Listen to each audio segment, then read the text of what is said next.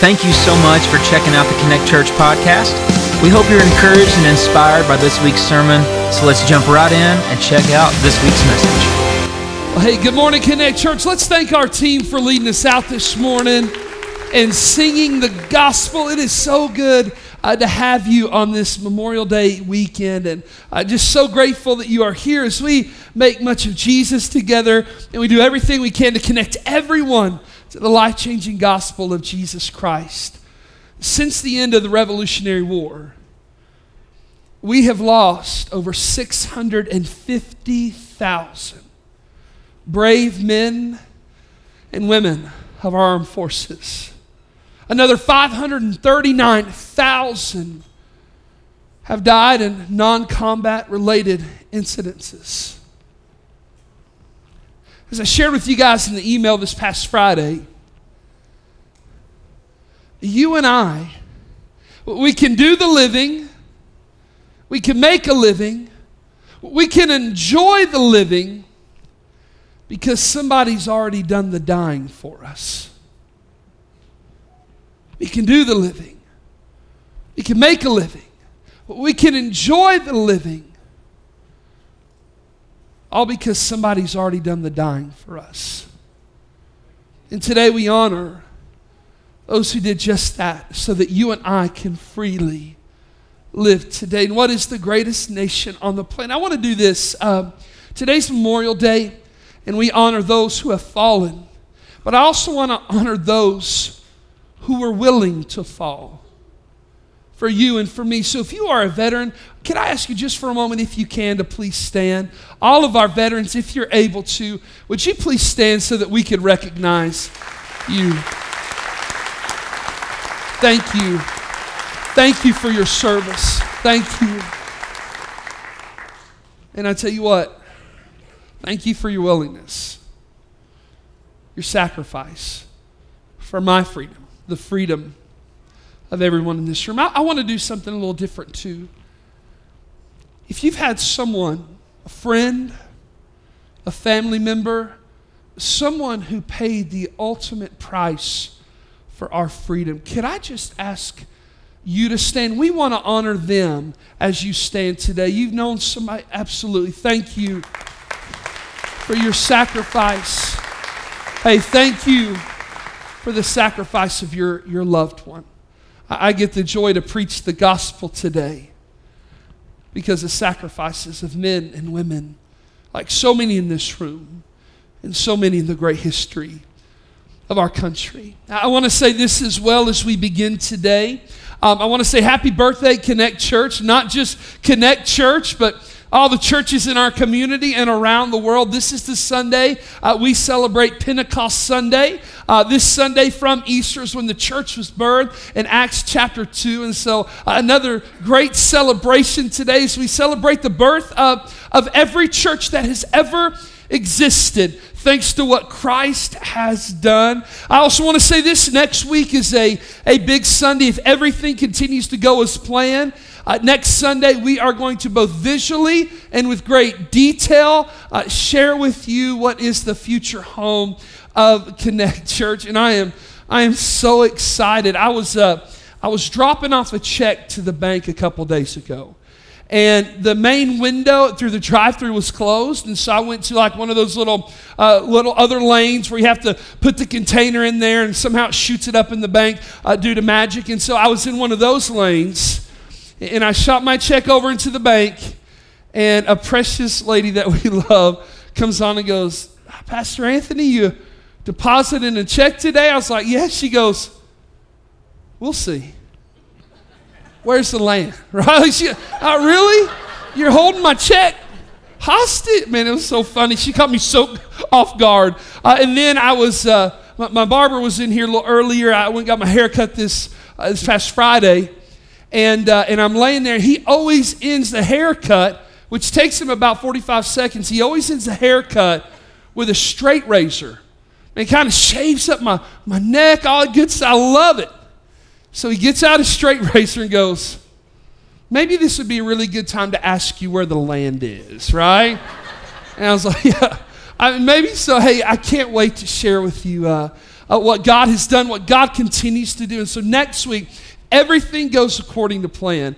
Uh, we'll get to do that together and to celebrate Jesus together. And so I hope you'll be here next week for that. And one last thing I need to address a, a controversy as we preached last week about the bread of life, and, and we'll continue so today. One of the most controversial parts of the message was that Krispy Kreme donuts were not bread. And I want you to hear me. I will fight you to the death that this is not only bread, but one some of the greatest bread God had ever created. Can I get an amen from somebody in the crowd? Thank you very much. So, to all the haters out there, that's bread. Anyway, uh, we today's message uh, is entitled "This," playing off the bread of life theme from last week, uh, Jesus in Scripture, and that is this: what to do when the bread of life is too hard to swallow. It's just Jesus and his message is it's too hard to swallow. What are you and I to do? Well, we're going to find in Scripture here towards the end of John chapter 6 what it is we can do when the bread of life is just too hard to swallow. So we pick off where we were last week.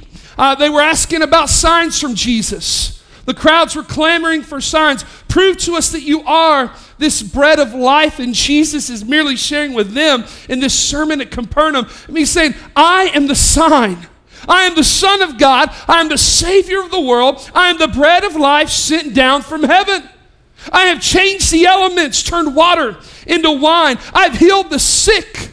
A little boy with a fever on his deathbed now lives. A paralytic man laying poolside in Bethesda now walks. I have created something out of nothing with that little boy's Jewish Lunchable, and yet you still do not believe. He tells them. Watch this in verse 35. Then Jesus declared, I am the bread of life. Whoever comes to me will never go hungry, and whoever believes in me will never be thirsty. But as I've told you, you have seen me, and you still do not believe. And so, what Jesus does over the next few verses is he begins to unpack for us what it really looks like for you and I to believe in Him. You ready? To eat from the bread of life. What it looks like for you and I to believe in Him and so be saved from our sins, find the very salvation for our souls. And what He does in this believing is we're going to find in the next few verses there is a Father drawing, the sinner coming and believing, and Jesus saving. And so it's here in this sermon at Capernaum that Jesus gives us, if you will, the recipe, where He gives to us the ingredients for salvation. And I pray that you'll listen closely. Here's the first ingredient, and that is this the ingredient to salvation is the Father's drawing. The Father drawing us in. Watch this in verse 44 that Jesus said, No one can come to me unless the Father who sent me draws them and I will raise them up, the Bible says, in the last days. This is one of those passages that theologians have fought over for centuries. And by the way, we're not going to settle it up today. We're just going to merely preach the word. But first, we find the Father's drawing. I want you to hear me, church. We cannot come to Jesus without the Father's help. If the Father didn't draw us to Jesus, I want you to hear me, we would never come. Scripture teaches us. Uh, the word draw in John chapter 6, verse 44, can also carry with it in other places in Scripture the meaning of this to drag something or someone against their will. We see that in John 21 6, where fishing nets full of fish were dragged onto the shore. In Acts 16 19, when Paul and Silas would be dragged into the marketplace before the rulers against their will. Clearly, neither the net nor Paul and Silas had any part in being dragged into the marketplace or being dragged onto the shore. You see, this word drag, when it's used in that way, carries with it the idea of coming against one's will. And I want you to hear me. The use of that word dragging for draw is not the picture here in John chapter 6 in the text. Uh, the same word draw is used in places like John 12, 32. Let me show it to you. Ready? And I, meaning, and this is Jesus speaking, and I, when I am lifted up from the earth, will draw all people to myself. All people. Certainly, he has not dragged all people against their will to be saved. Why? Because not all people are saved and in Christ. This is a reminder that while God draws us to Jesus, we must believe in Jesus to be saved. Uh, some theologians talk about man's total depravity, but I'm telling you that you and I have a total inability to come to Jesus unless the Father draws us to Him. Augustine, the great upholder of the doctrines of grace, that early church father even said it this way If a man is drawn, says an objector, he comes against his will. We answer, if he comes unwillingly, he does not believe. If he does not believe, he does not come. Think not that thou art drawn against thy will. The mind can be drawn by love. And I love that. You ready? The Father does not drag us to Jesus and save us against our will. Rather, He draws us and saves us through his love and grace. I love what one author noted. The word draw, it is a beautiful term denoting, watch this, the secret work of divine love. Isn't that good language? Upon the hearts and the minds of men. Well, Anthony, let me ask you this. How do I know when the Father starts drawing my heart towards His? How do I know that the Father's drawing me to Jesus? You ready? when a sinner begins to hate their sin, when a sinner longs to be forgiven, when that sinner desires to know the Savior of sinners, that's a sure sign that God has begun to draw your heart, your mind, and your life towards Jesus. So, as the Father draws us towards Jesus, the question in John chapter 6 becomes what will you do when you get to Jesus? Will you eat from the bread of life? Will you believe in Jesus? So, the first ingredient we find here is the Father drawing, and here's the second ingredient, and that is the sinner believing. Watch this in, in verse 28 29. Then they asked him, what must we do to do the work God requires? Remember, we talked about this last week. And Jesus answered this The work of God is this watch, to believe in the one he has sent. To believe in the one he has sent. Let me remind you of your condition and mine before the Father begins, before he begins to draw us, before Jesus saves us can I remind you of our condition? John MacArthur would write this way.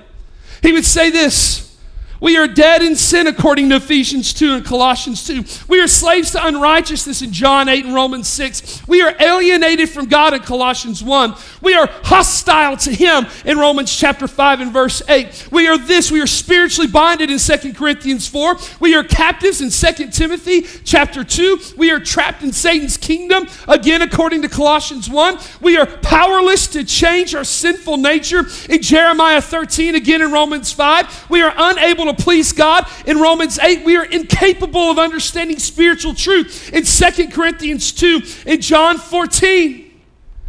And he writes, although the human will is involved in coming to Christ, since no one is saved apart from believing the gospel, we cannot get to Jesus without the Father.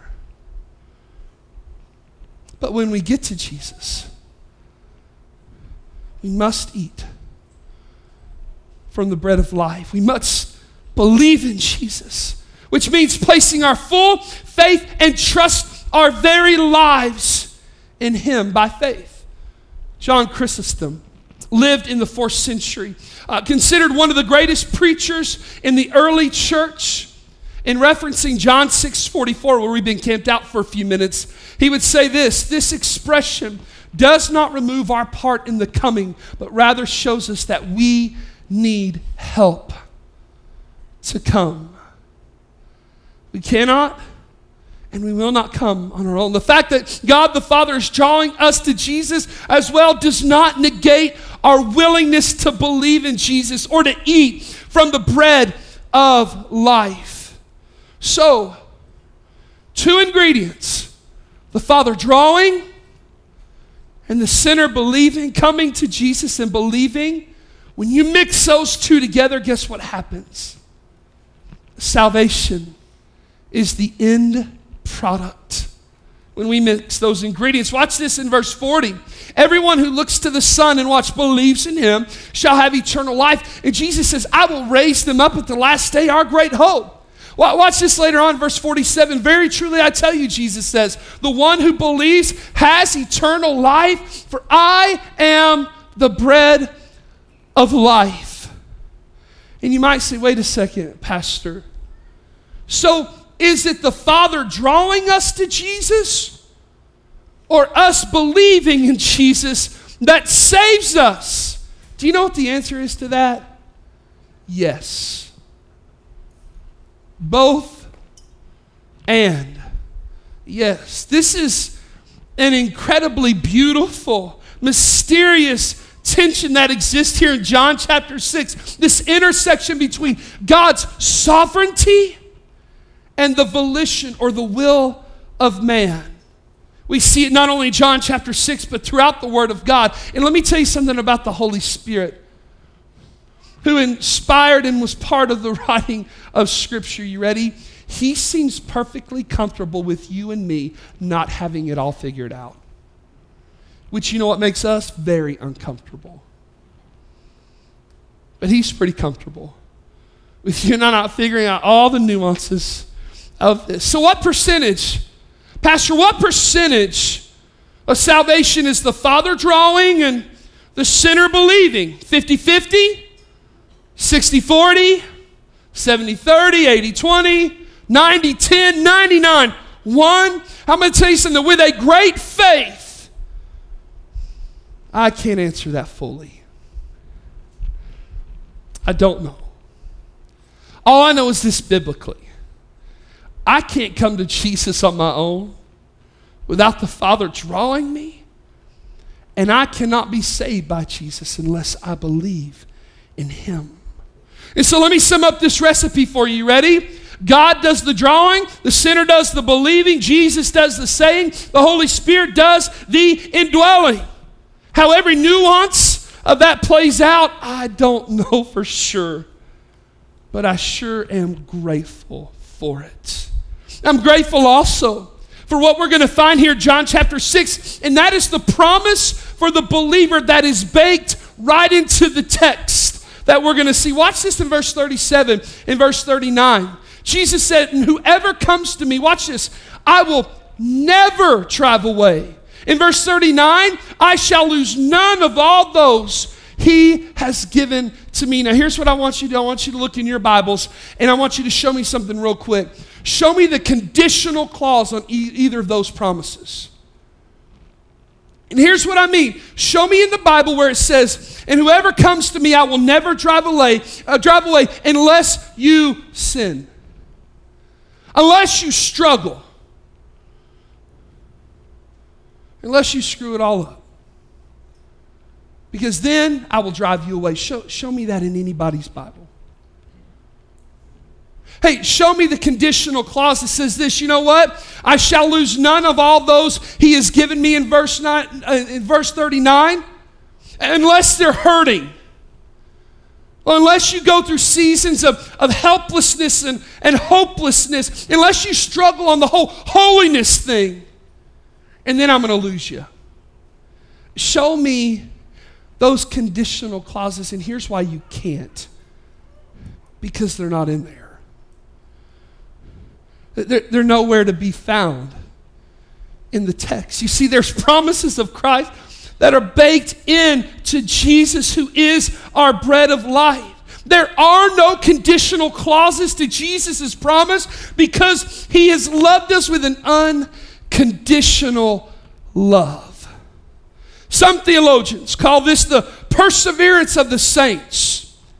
I think a better phrase is the preservation of the saints by God. Listen to this in Psalm 145. I love it, verse 20. The Lord preserves all those who love him, but all the wicked, the Bible says, he will destroy. Hey, let me, let me simplify this. You ready? About this promise that's baked into the bread of life for every believer. If you and I this morning, if we were to walk the streets of hell, we would not find a single soul that could say, I came to Jesus and he wouldn't have me. Nor would we find a soul that would say, Jesus found me, saved me, and then he lost me, left me, or stopped loving me. Why? Because it's impossible for Jesus to break his word. He never has, and he never will. So I can say with great confidence today, believer, that you will not be the first one with whom he will break his word or not fulfill his promises. He has not, he cannot, and he will not drive you away or lose you. You see, that's the promise that's baked in to Jesus, who is our bread of life. Now, I want to stop for a moment. I want to address something I know to be true you might be sitting there and you might be listening to all this and say, Anthony, I'm still a little confused. I don't have this all figured out. The Father drawing, the sinner believing. Where's the line by which that happens and how to what degree and how is all of this? And you might sit there and go, I don't have it all figured out. Every nuance to God and how He saves us and how He works, I just don't have it all figured out. Good. Join the club. We'll get We'll get t shirts made together. I am afraid that I would have failed as a preacher of God's word if you left passages like these this morning. If you left these passages going, I've got God all figured out, His ways and the way He works, man, I got Him down. I would have failed you today. But here's what I know to be true God cannot work outside the promises of His word but He sure can work outside of our ability to fully understand those promises. And now I want us to, to V line to what is the more controversial part of the text. Man, all this we're on board with. In fact, let's see how Jesus sort of winds down his sermon here. He says, I am the living bread. Man, don't you love that? Who doesn't like bread? Except for Dr. Atkins, and God rest his soul. But anyway, I am the living bread that came down from heaven. Whoever eats this bread will live forever. Hey, guys, real quick. We know this, we've studied this. Jesus is not talking physical bread, but you've got to understand something. This is what most of the people in the crowd were after. This is all they could think about. After I'm done preaching on Sundays, sometimes we don't get out of here till closer to 2 o'clock. And I don't eat in the morning because I, I just, I don't like having a full belly and preaching. And so by the time I get outside those doors, I am hangry. Do you understand what I'm saying? Like, man, we're V-lining towards a restaurant, and, and I don't want to talk to old lobby. I just want to eat, right? You just, you get focused in, and that's where this crowd is. They're after physical bread, and this whole sermon has to do with a spiritual bread, Jesus being the bread of life. And so they're listening to Jesus here. And he goes on and he would say this Whoever eats this bread will live forever. We're good with that. This bread is my flesh, which I give for the life of the world. Guys, listen. Jesus has given us hints about the cross already. And I love it. But watch verse 52. Then the Jews began to argue sharply among themselves. How can this man give us his flesh to eat? Man, they still talking about the physical bread. They're missing out on what Jesus is teaching them about the salvation of their souls because they're focused on their stomachs. They're hangry. And they're missing Jesus. Jesus knows this. And he ratchets it up. Jesus begins to go, I know what you're thinking. And I'm going to raise it just a little bit here because watch this. Then Jesus said to them, Very truly I tell you, unless you eat the flesh of the Son of Man, by the way, Jesus' favorite designation for himself in Scripture, he's talking about himself. Unless you eat my flesh and drink his blood, you will have no life in you. Whoever eats my flesh, drinks my blood, has eternal life, and I will raise him up in the last days.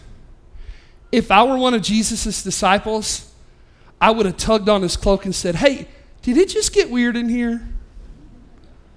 Hey, Jesus, did it? Is this weird for you? Because it's, it's weird for me. Jesus is speaking to a, a bunch of Jewish people. And by the way, this is not a kosher conversation here. Uh, let me explain to you the word kosher describes something that is suitable for Jewish people because it follows Old Testament dietary laws. For them, what Jesus is saying about eating his flesh and drinking his blood is not kosher, it's cannibalism. And they are shocked at it. They are, their stomachs are turned at his language. Jesus' words to them probably sounded more like an opening dialogue in a zombie movie than it did a sermon from the Savior of the world. And so let me clear something up real quick. In Genesis 9, verse 3, it is clear to the glory of God, we are to eat animals, and to a lesser glory of God, plants, right? So we, we don't eat each other. The Bible's pretty clear about that. We also know this in Leviticus, and I want you to see this, and this is why they're so offended. Remember, their stomachs are set on physical bread. Jesus is talking about him being the bread of life, the spiritual bread unto salvation. Watch what Leviticus says. Therefore I said, and this is the Lord speaking to the Israelite people, you shall not partake of the blood of any flesh. For watch this, for the life of all flesh is its blood. I want you to notice, even Leviticus 17, both flesh and blood are synonymous with life. I just want you to hear me. You've been in this maybe two weeks with me now. Jesus is not asking them to actually eat his flesh and drink his blood, but to, by faith, Eat and drink from him who is the bread of life, which means to believe in him. It is simple to understand. You ready? The flesh and blood language point to the life of Jesus, and the eating and drinking language points to believing in him. Eating, equating to believing, is what we see all throughout the passage in John 6. Also, drinking, being um, equated to believing, is what Jesus spoke of with the Samaritan woman at the well in John chapter 4, verse 14. But whoever drinks the water I give them will never thirst. So, good news. Zombie apocalypse in John chapter 6, it's over. Hey, we don't have to convert to being cannibals. We can go back to being simply Christ followers. Brian Bell, he framed it this way, and I love it. There were two crowds of people there in attendance that day. The first crowd was part of the defection. Watch this play out. On hearing this in verse 60, many of his disciples said, Man, this is hard teaching. Who can accept it? Can I tell you what they're saying? This bread of life and his message it's just too hard to swallow. And so, you know what they did? They begin to grumble. By the way, whether it's in the book of Numbers or here, grumbling is always a sign of rebellion against God. They begin to grumble, and Jesus said, Does this offend you? The Spirit gives life, the flesh counts for nothing. The words I've spoken to you, they are full of spirit and light, and let some of you do not believe. You do not believe. This crowd who earlier in the chapter wanted Jesus to be king now write him off as crazy. Why? Because they're still focused on their stomachs and on the physical bread. And Jesus was talking to them about spiritual bread, himself, the bread of life. But I want you to hear me. Jesus wasn't the bread they wanted. How can they want Jesus? Hey, believer, every time you and I go, I know what God's word says, but Jesus isn't the bread we want. I know what truth is, but the bread of life's a little too hard to swallow, and so I, I'm, I'm going to spit it out. I'm going to reject what truth is. Every time we act in a way in rebellion against the king, whether it's in our marriages, in our parenting, what we watch and what we do, what we engage in, you ready? Jesus isn't the bread I want. And we start reaching for the bread the world has to offer that never satisfies, but always leaves us hungry and thirsty. This talking of eating and drinking accomplished two things here in John chapter 6. Hey, number one, they don't know it yet, but Jesus is pointing them to a cross that they don't know that's coming. He's pointing them to a cross. And here's the second thing it does it conveyed a strong message to them about their salvation. It's not about being a good Jew full of bread that saves you, it's about believing in Jesus. Hey, can I tell you something? It's not about being a good person, a good Christian that saves you. It is believing in Jesus, eating and drinking from the bread of life. I love this in verse 65. This is, he went on to say, This is why I told you that no one can come to me unless the Father has enabled them. By the way, there is a crowd full of people that God the Father has yet to begin to draw into Jesus. And Jesus sees that. So from this time, and here's a very sad statement because this is where we find the defection. Those who desert Jesus, many disciples turned back and no longer followed him. The defection is full on. They deserted him. And this is the defection crowd. Why? Because the bread of life, his message, was just a little too hard to swallow. There's another crowd there that day, and that was the crowd of determination. Watch this in verse 67. You do not want to leave too, do you? Guys, listen, Jesus at this point, in one of the sweetest moments of Scripture, Jesus looks at all the disciples leaving and he looks to his inner circle, his 12, and he looks at, you don't want to leave. Hey, you're not, you're not leaving me, are you? And listen to old Peter step up to the plate here. Lord, to whom shall we go?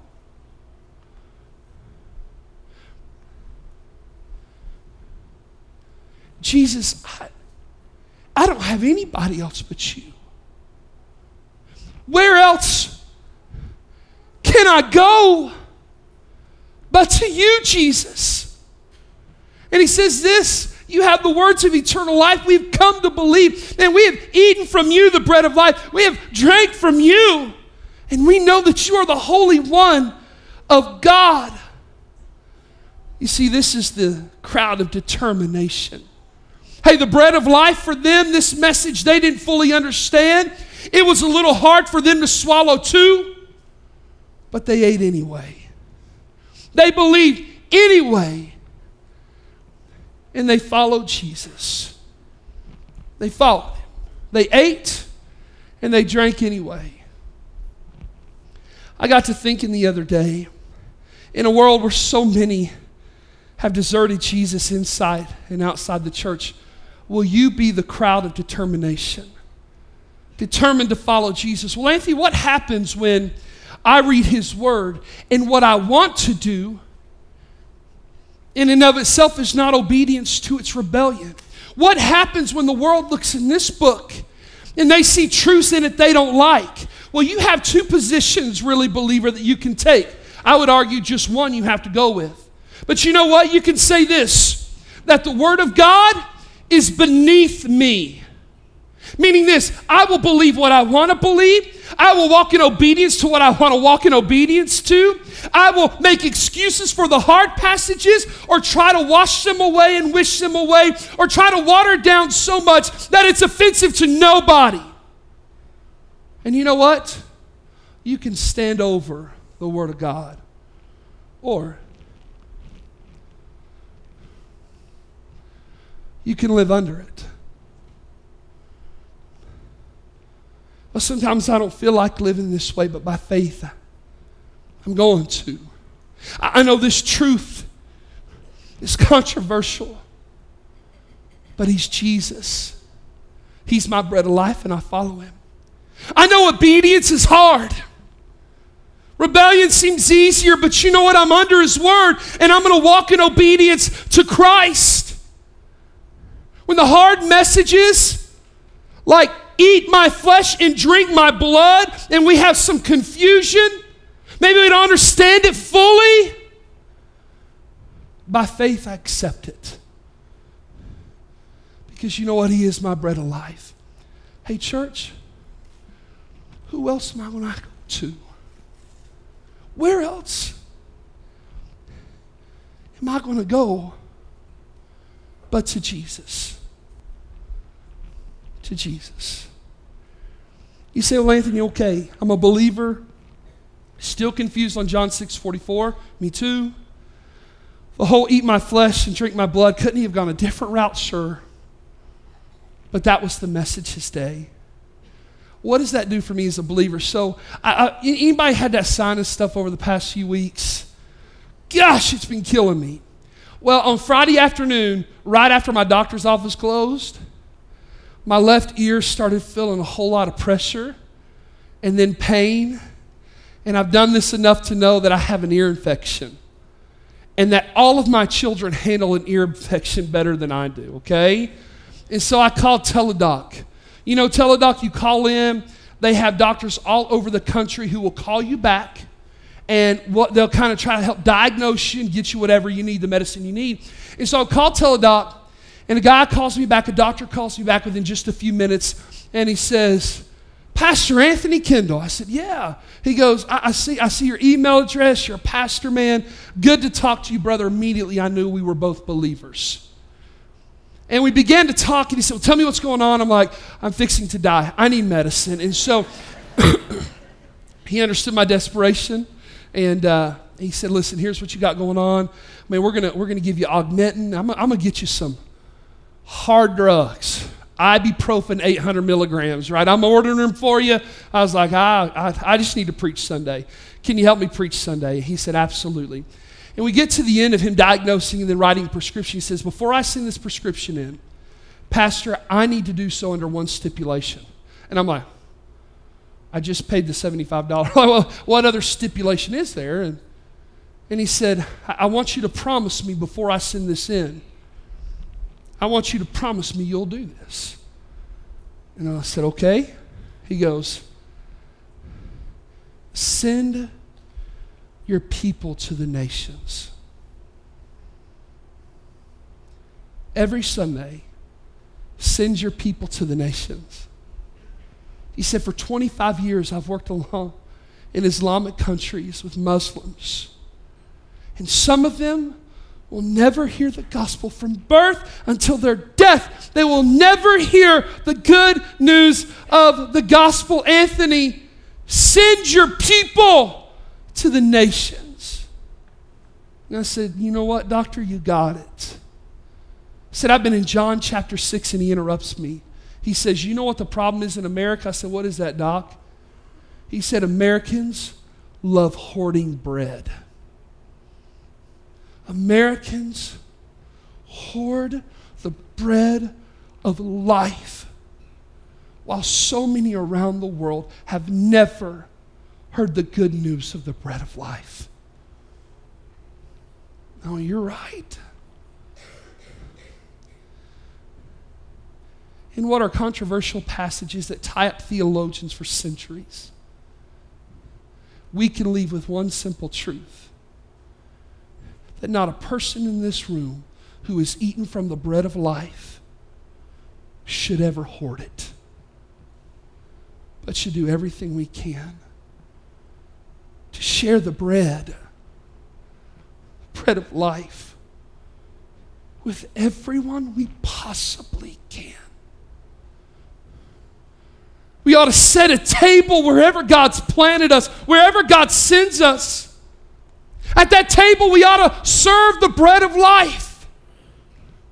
And we need to invite people to follow Jesus. And so today, doctor's orders. I'm going to send you out of this room with the bread of life.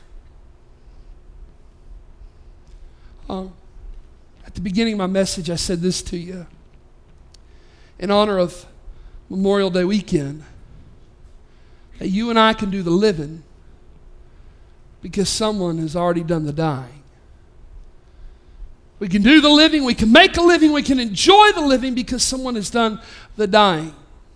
These four men, posthumously awarded the Medal of Honor and so many different medals. These four men found themselves on an Army transport ship during World War II. A ship that carried 902 servicemen was struck by a German submarine. Panic and chaos quickly ensued as men raced for the lifeboats into the frigid waters right off of Greenland. In the midst of the pandemonium, these four men did everything they could to bring a calm to frightened service member. You see, on that ship and in the war, they never picked up a weapon, they just carried the Word of God. They were chaplains. As the ship began to sink, they put on their life jackets and then they found the stash of life jackets and they began to hand life jackets to these servicemen as the ship began to list and, and it became more slanted in towards the water they would hand a life jacket off to a young boy and he would jump in the water and begin a brand new fight for his life. And they did this soldier after soldier after soldier. One survivor from a lifeboat remembered this about these four men. He said, It was the finest thing I have seen or hoped to see this side of heaven. They ran out of life jackets on the boat. And so all four of these men, without a word and without hesitation, took off their life jackets and gave it to the next man in line so he could jump into the frigid water and fight for survival. Other reports come in from the lifeboats that as the ship began to sink under the water and began to slant more and more into the water, that they heard these four men praying, talking with Jesus, singing hymns. Like, what? Wash away my sin. Nothing but the blood of Jesus. As they entered those dark, cold waters and into eternity. Chaplain Poling before he left, he asked his dad, Hey, dad, would you pray for me? And here's what he said to his father Not for my safe return, that wouldn't be fair. Just pray that I shall do my duty, that I'll never be a coward, and I would have the strength and the courage and the understanding of men. Just pray that I'll be adequate. And these men who had tasted and seen that the Lord is good, who had eaten, who had drank from the, this bread of life, who is Jesus, they were adequate that day. And God had answered their prayers.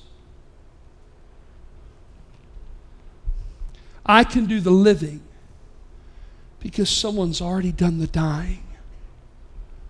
And this is true of Jesus. In verse 51, this bread is my flesh, which I will give for the life of the world. I want you to hear me. On the cross, Jesus did the duty his Father sent him to do. He was strong, he was courageous, and Jesus is more than adequate to be your bread of life and mine, so that when we take and eat of him by faith, you and I are saved. Let's pray together, can we?